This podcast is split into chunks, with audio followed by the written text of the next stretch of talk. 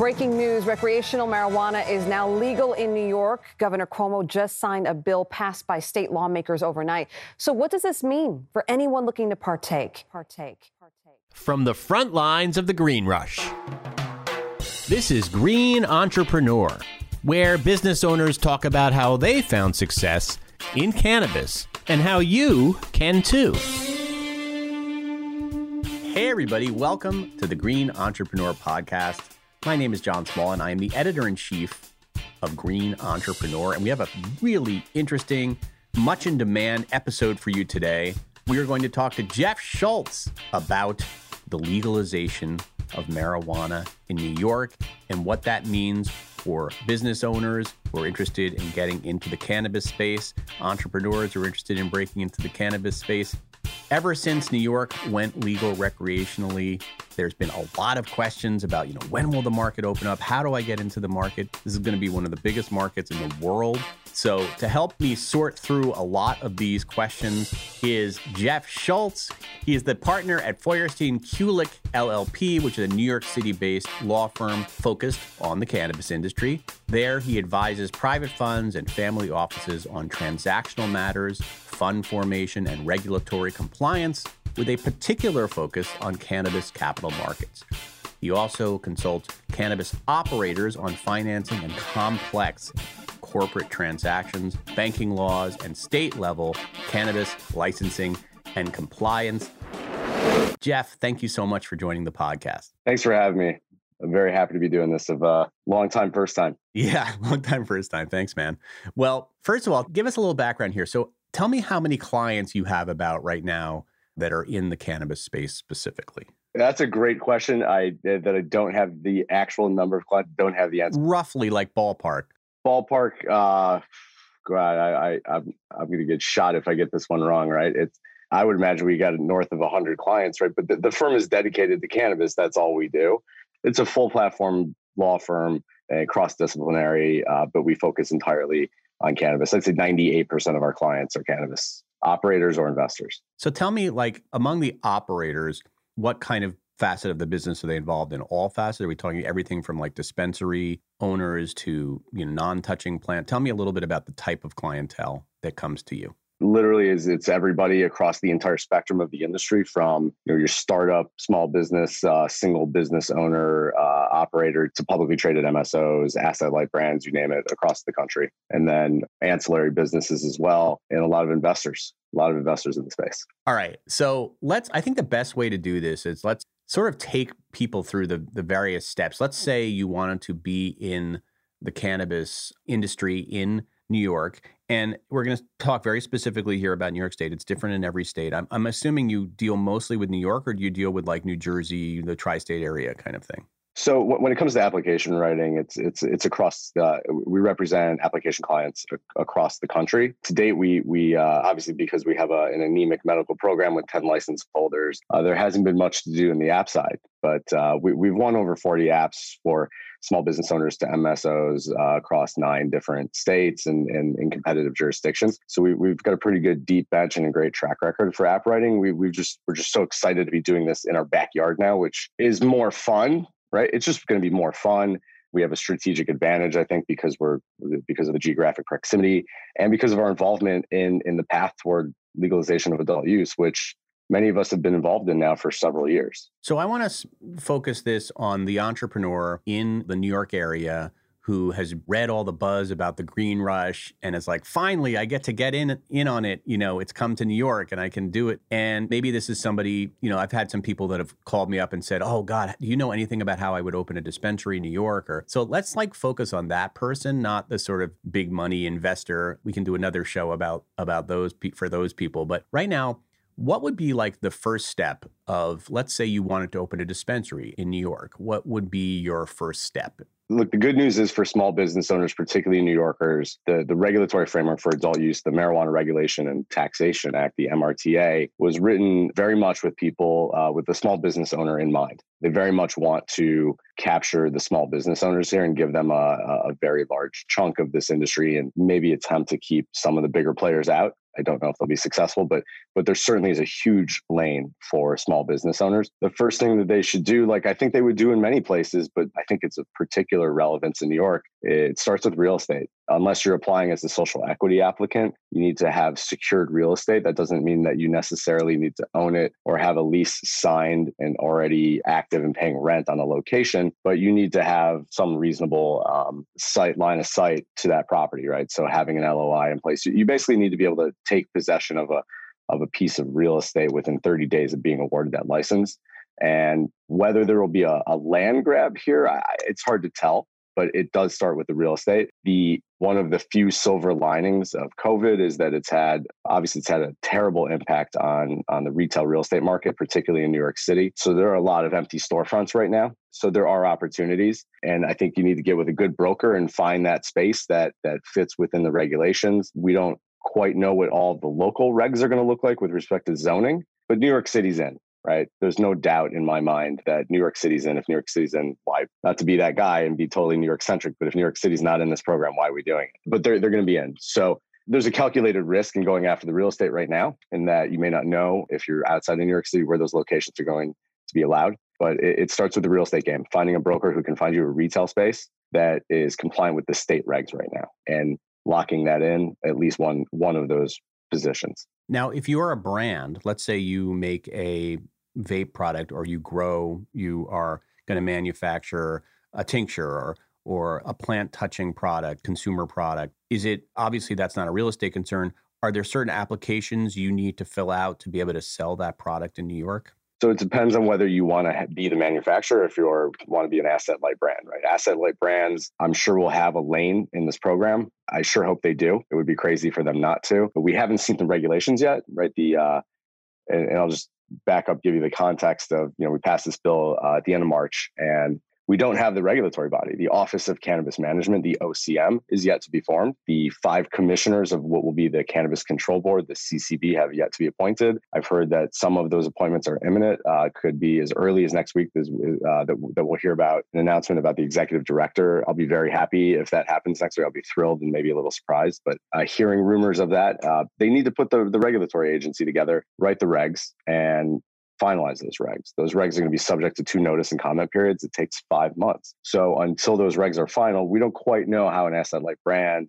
um, would be able to structure a business. Will they be, have to obtain a license? Doesn't look like it. But if you want a license to manufacture, if you want to touch the plant, right? If you want a processing or manufacturing license, you will uh, likewise need to you'll you'll need to apply to that for that license for sure. And, and again, same thing with cultivation. That starts with the real estate. You have to go find somewhere to either grow or manufacture products. I'll say this one thing that I've been finding unique about that real estate game in New York when it comes to manufacturing or indoor cultivation. If you want to be in and around the New York metro area, you're going to really obviously, I think everyone knows you're going to pay up. But even if you want to go to the Bronx or Queens, Amazon has driven up the prices of empty warehouses in the metropolitan area like dramatically. So I wouldn't, uh, if I were an operator, wouldn't want to be anywhere in the New York metro area. I'd be way out, either way out in Long Island or upstate somewhere um, where real estate's affordable. So there's a manufacturing license to apply to if you want to be actually manufacture your own products. Now, can you apply for that license yet? Like you said, we're so in early days here with New York as we record this. Is there even a like where would one even find that license? like, is can you find it online or have they even created? Like I was trying to do my own due diligence on this and I couldn't find anything because there is no cannabis commission yet. Correct, right? Uh, no fault of your own. No one has seen that. I would love to see the application, right? We haven't, nobody's seen the application, right? The application is, it hasn't been written. The scoring system hasn't even been finalized. I know that there's a lot of discussion about that and, and how apps will be scored and even how to philosophically think about license caps for different categories in different parts of the supply chain. You know, we're very early days. That said, I have a strong sense that that uh, lawmakers in Albany and, and, local lawmakers here in the city are really interested in getting this program moving very quickly. Whether we execute on that, who knows? Anybody's guess. But they want us to go fast. Yeah, because you wonder, is it going to be like Los Angeles was, which kind of kicked off fairly quickly, or is it going to be more like Massachusetts, which took like two years to get going, and then they opened like one dispensary in like the outer suburbs of Boston, really slow but you get the sense that they're more kind of bullish about getting it moving in New York State. Yeah, look, we ha- we have some sort of global macro issues, some economic issues that color that discussion upstate. The state needs money. These cities need money. Our municipalities need money. We don't want to be having, you know, we don't want to fire teachers. If we can bring in that tax revenue, and one idea that that I've been a little vocal about, I think, to bring that tax revenue forward is to bond that tax revenue, and, and the state and the city can issue a cannabis-backed muni bond, which would be a way to bring that money forward now. I don't think we're going to be Arizona, and I don't think we're going to be Massachusetts. Arizona flipped a switch, right, and turned into uh, adult use like overnight. That was just just amazing to see that happen. How quickly that happened. That won't happen here. There's too much distance between our current medical program and, and the envisioned adult use program for that to happen. But we're not going to be Massachusetts either. I really don't think we will, and I say that because the way the MRTA was written is that it consolidates almost all of the licensing power and all the regulatory power at the state level. So Massachusetts had, among other issues, problems with the host community agreements and the, municipal, all the wrangling at the municipal level. That is what caused, among other reasons, I think that was the primary cause of the delay in Massachusetts. You had a lot of local issues getting your lights turned on for for two years plus. It's been a slow, it's been a tough road for for Massachusetts operators trying to get their doors open. That is not going to be the case here in New York. There are no HCAs or no host community agreements the state gets to determine whether you get to open whether you're awarded a license or not. Uh, there will be some discretion at the local level at the city level the town level as to where you can locate. Like time place and manner are really the three issues and that, that, that can be broadly interpreted. But by and large all these decisions are going to be made in one place at one time and that should speed up the program. Wanted to point out something on the timing here is there's one piece in the mrta that requires all the municipalities that intend to opt out, if they're going to opt out, they must make that decision by December 31st of 2021, this calendar year. And if they don't opt out, they are irrevocably forever till the end of time opted into the program. So that's a way of telling these towns, hurry up and make that decision soon because people need to go find their real estate. And then we need to know where everything can be located. And that should line up well with when the application drops, I hope.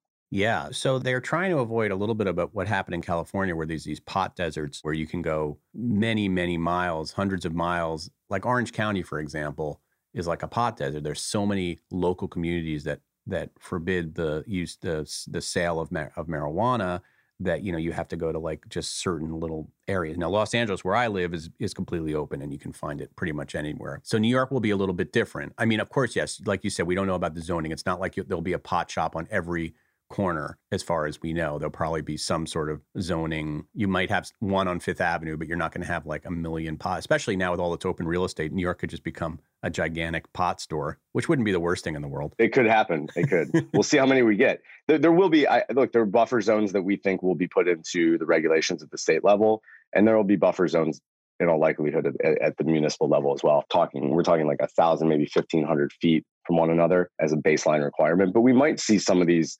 cannabis deserts here in New York too. Long Island, for example, is a very, very conservative place.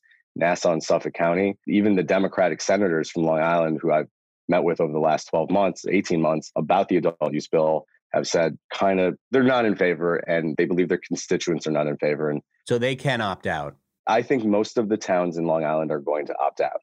And there will be pockets that will wake up and realize that they won't get any of the tax revenue and are also just open to where the world is headed and where it's been headed, which is it's okay. And they'll probably figure out that cannabis is in their community, whether they have regulated the sale of it within their community or it looks like Long Island will be a little bit of a cannabis desert right in that respect. Uh, it's super conservative, and I think most towns are going to opt out. Some have some opted out the day before, the day after the bill passed.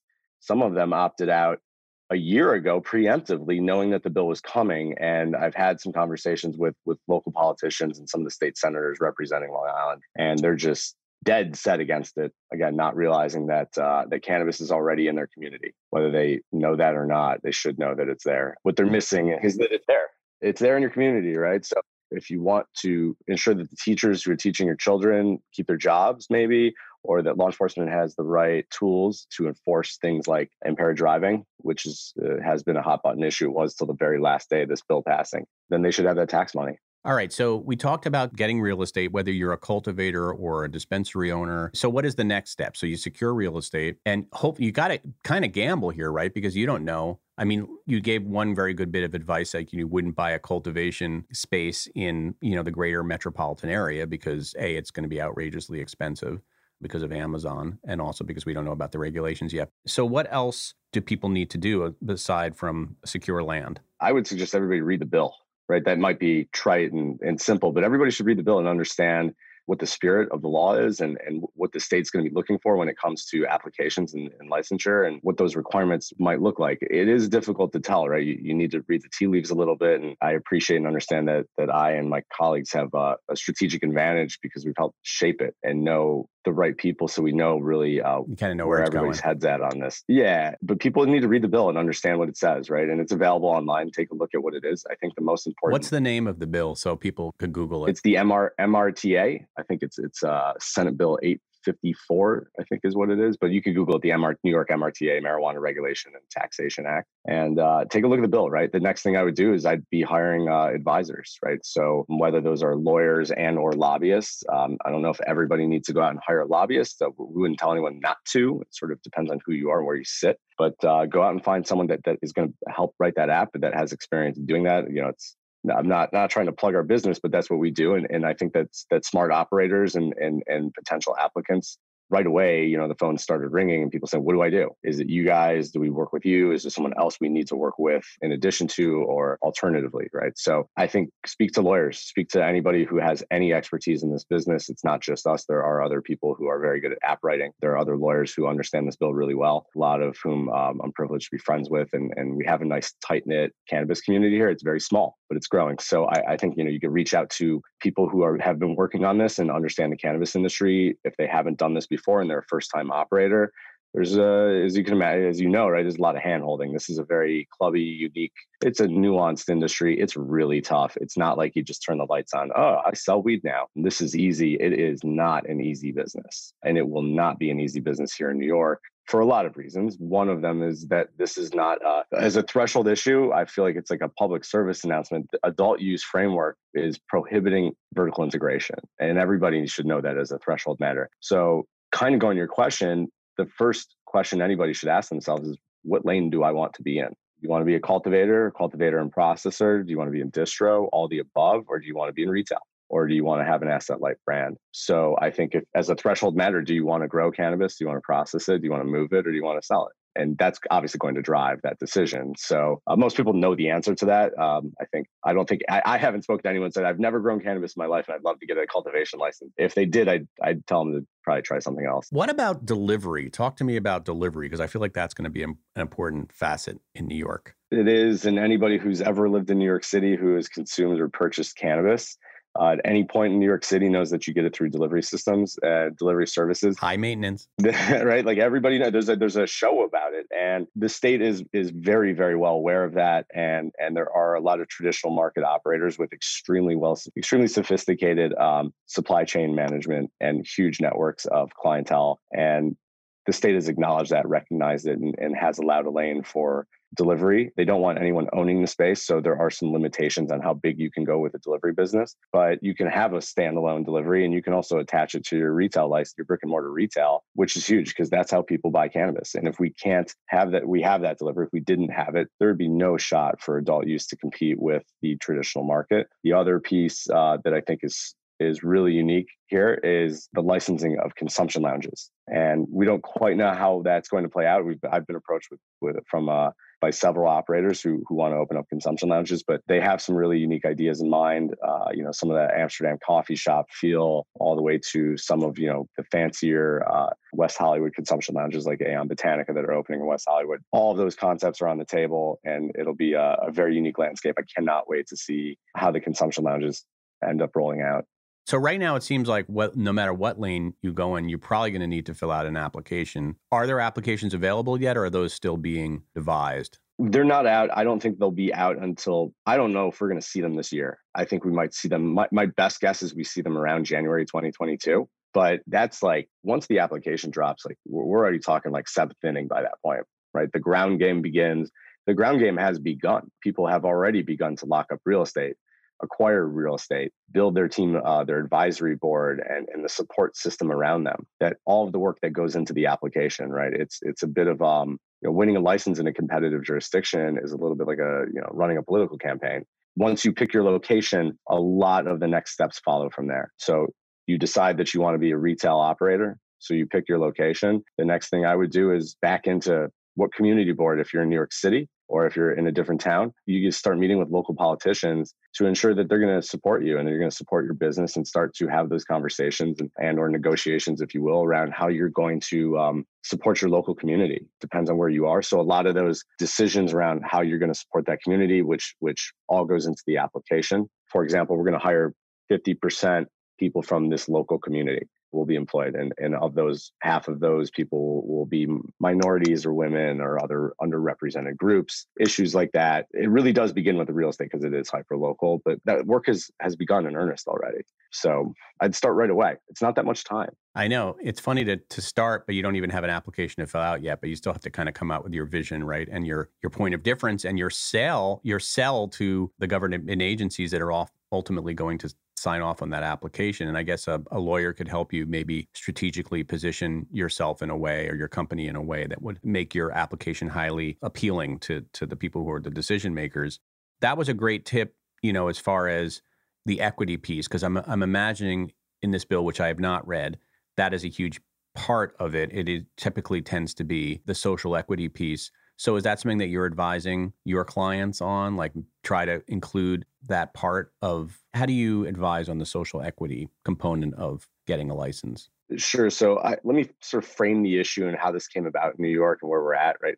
The goal here is it's a really progressive bill. It's fantastic. And we're seeing it already play out. And in our underwriting process of selecting application clients, uh, we can't take everybody um, and I'm just speaking from my own perspective, right? What, what, we're seeing happen is we have a pretty good sense of who's got a better shot than anybody else at a very high level, um, understanding the bill. What they did here was the goal in the bill, there is a stated goal of giving 50% of all of the adult use licenses to minority and women owned businesses.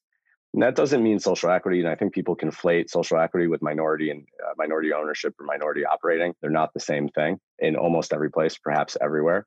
Uh, I don't think the intention is to conflate the two here either. So the goal is to give 50% of those licenses to women and minority owned businesses. It's fantastic. There really is a huge opportunity. I'm, I'm not, it's not like a sales pitch for the state in this program. I, we'll see how, if it's successful, but there is a huge lane for women and minority owned businesses who, who may not have had the same opportunity in other states. It's really unique in that sense. A subset of that initiative and that effort is social equity. So, social equity applicants, we don't know quite how this all plays out, but the technical concept of a social equity applicant is probably going to be people who live in uh, communities that have been disproportionately impacted by the misapplication of our criminal justice system, who you know fall below certain income thresholds, who have uh, been incarcerated for nonviolent cannabis crimes, or who have immediate family members who have been incarcerated, who've been truly like directly impacted by the war on drugs. Those people fall into the social equity category which to me is a subset of the larger effort of making sure that people other than white men have some stake in this industry, which is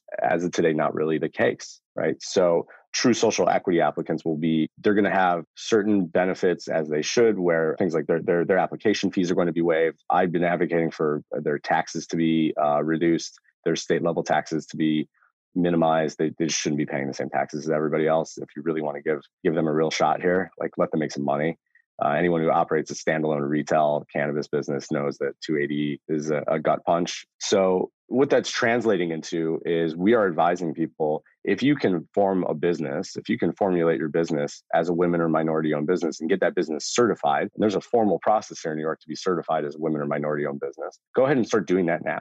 Do it now if you can. If you have 51% ownership, and that information is available online on the New York State website about how to go about that certification, I would do that now. So I think the people with the best chances of winning are people with diverse operating teams, management teams, and diverse cap tables, even if that's possible. They're going to have a, a huge leg up whether you consider them to be social equity or not. So you can have people who perhaps don't come from those communities that are women or minorities that don't come from their communities that are algorithmically determined to be disproportionately impacted by the war on drugs. You live in a nice neighborhood, but that doesn't mean that you should be shut out from these opportunities. You should be given the same opportunity. So we're advising people to create really diverse teams um, and diverse leadership. I mean, I, I love seeing the people coming to us, calling us these women and minority owned businesses. I am so excited for them because I, I think they've got a huge, a huge chance of winning. And not only winning a license, but being competitive. So winning the license is you know, if you're again, if you're in this business, winning that license, like that's like step one. That's just the beginning. That is the end of the beginning of the process. Operating in this industry is really super tough. So there's a lot that goes on there. And the way they set it up, right, that you can only own the MRTA only allows anybody, any company to own up to three retail locations. And again, you have that ban on vertical integration. There's likely to be a cap on canopy. So there no one's going to go out there with the 2 million square feet of canopy business plan. That won't work. So it's going to be fragmented. I think supply chain will be difficult. Uh, supply chain management will be challenging as it is in most places, more so here because we have a three tiered system. But that means there's more opportunity, particularly for small business owners. Yeah, that's great. So, t- talk about the ban on vertical, meaning you cannot own a seed to sell business operation in New York State. You need to, yeah. okay. So you have to have pieces need to be owned by different people. Because I think a lot of people's fear was like some of the big MSOs, multi state operators would kind of come into New York, buy up all the land, and just take over the business. And so New York State is making sure that doesn't happen, or trying to make sure that doesn't happen. Yeah, and I think they'll I think they'll largely succeed. And, and there's there's a huge exception, a huge gaping hole in that that effort and that thesis, um, which we could talk about with the medical operators. But yeah, that, look, they they uh, there's a three tiered system here. It looks a lot like alcohol, and I think there are two reasons for that. One, it was the state wanted to give these opportunities to small business owners, maybe keep some of the bigger bigger guys out coming in from out of state. But I also think that the the liquor distribution industry is very interested in planting a flag here in New York and being part of the the ecosystem. And we'll see if that comes to fruition. I think that's that will be welcomed by some and maybe not by others who maybe have a misunderstanding of, of where they fit into the equation here. But yeah, that's um three tiered system is going to be pretty interesting. It would be great. I, I, would welcome seeing liquor distributors get in. Define the three tier. What are the tiers, just so I understand clearly what the tiers are? It's like a three slash two and a half slash three and a half tier system, depending on you know we yeah. we'll see what everybody does, right? It, this is what's cultivation, cultivation, processing, manufacturing, distribution, and then retail. It appears that you can have a cultivation, processing, and distribution license. So you can be quasi vertical. I mean, you can get it all the way to the store. It's really like if you have a retail license, you cannot. And the bill is really heavy handed. It's an issue that I've made a, a point of discussing with certain people upstate about how it's going to stifle capital formation. But the bill is is really heavy handed in that what it says is if you're a retail license holder, you cannot have any direct or indirect financial or economic interest in a cultivation license holder or processor. And you could interpret that very, very broadly in ways that there will be inadvertent violations of the bill. So until there are regulations that come out and clarify that and perhaps create certain safe harbors, like, for example, the state of Massachusetts has something, then we might see a little bit of stifling of capital formation because there are also investors coming to us saying, how do we go about putting money to work in the state? It's a little difficult to advise on that because we don't know, for example, if an investor wants to invest in, in one retailer in a completely separate cultivator, is that completely banned or is there a minimum threshold of ownership that would be acceptable? In Massachusetts, you can have three stores, but you can own up to 9.99% of effectively an unlimited number of other retail licenses. So there's these safe harbors through the regs that, that we're hoping to see um, get put in. All right. Well, this is my head is spinning in a good way. I mean, there's just so much information. You've been really a wealth of information. I feel a lot smarter after this conversation than I did before it. Is there anything we're missing? A final bit of advice for those interested in getting into the industry. To recap, land grab, legal representation, meet with community members, start thinking of social equity piece. If you're a woman or a minority, you know, realize that there is that you definitely have an opportunity here, uh, which is really exciting? There's the social equity piece. Am I missing something at this early day? I think that's you know I think that's it. Just know that the the the volume on this is, is just going up on a daily basis, and the competition. It's not a lot of time. If the application is is released in January and say applications are due in literally 12 months from now, that is not a lot of time to formulate your business plan and get everything together because the time that the app by the time the application is released, it's go time. You, you better have your plan and you will be blocked out if you wait that long. Even I think if you wait till the fall, you'll be blocked out of real estate positions. Certain key people will have already been sort of spoken for. So that work starts now. And I've been, I've been, I started playing, you know, moving some of these puzzle pieces around last year, well before the bill passed. And I think there's it's going to be very competitive. It's going to be very competitive with a lot of new entrants, um, a lot of people from out of state, and it's going to get a little crazy here. So before it gets too crazy, I would start zero in on on maybe not like a piece of real estate, but where you want to be, figure out what lane you want to be in, figure out who you want to work with, and then everything comes from that. But I, but I would begin uh, immediately. And if you are thinking about doing it, and you are a woman or minority, and you do have operational experience, and you think you have a line of sight to funding, go ahead, go for it. There's a huge opportunity here. Yeah. Well, Jeff, this has been really, really great.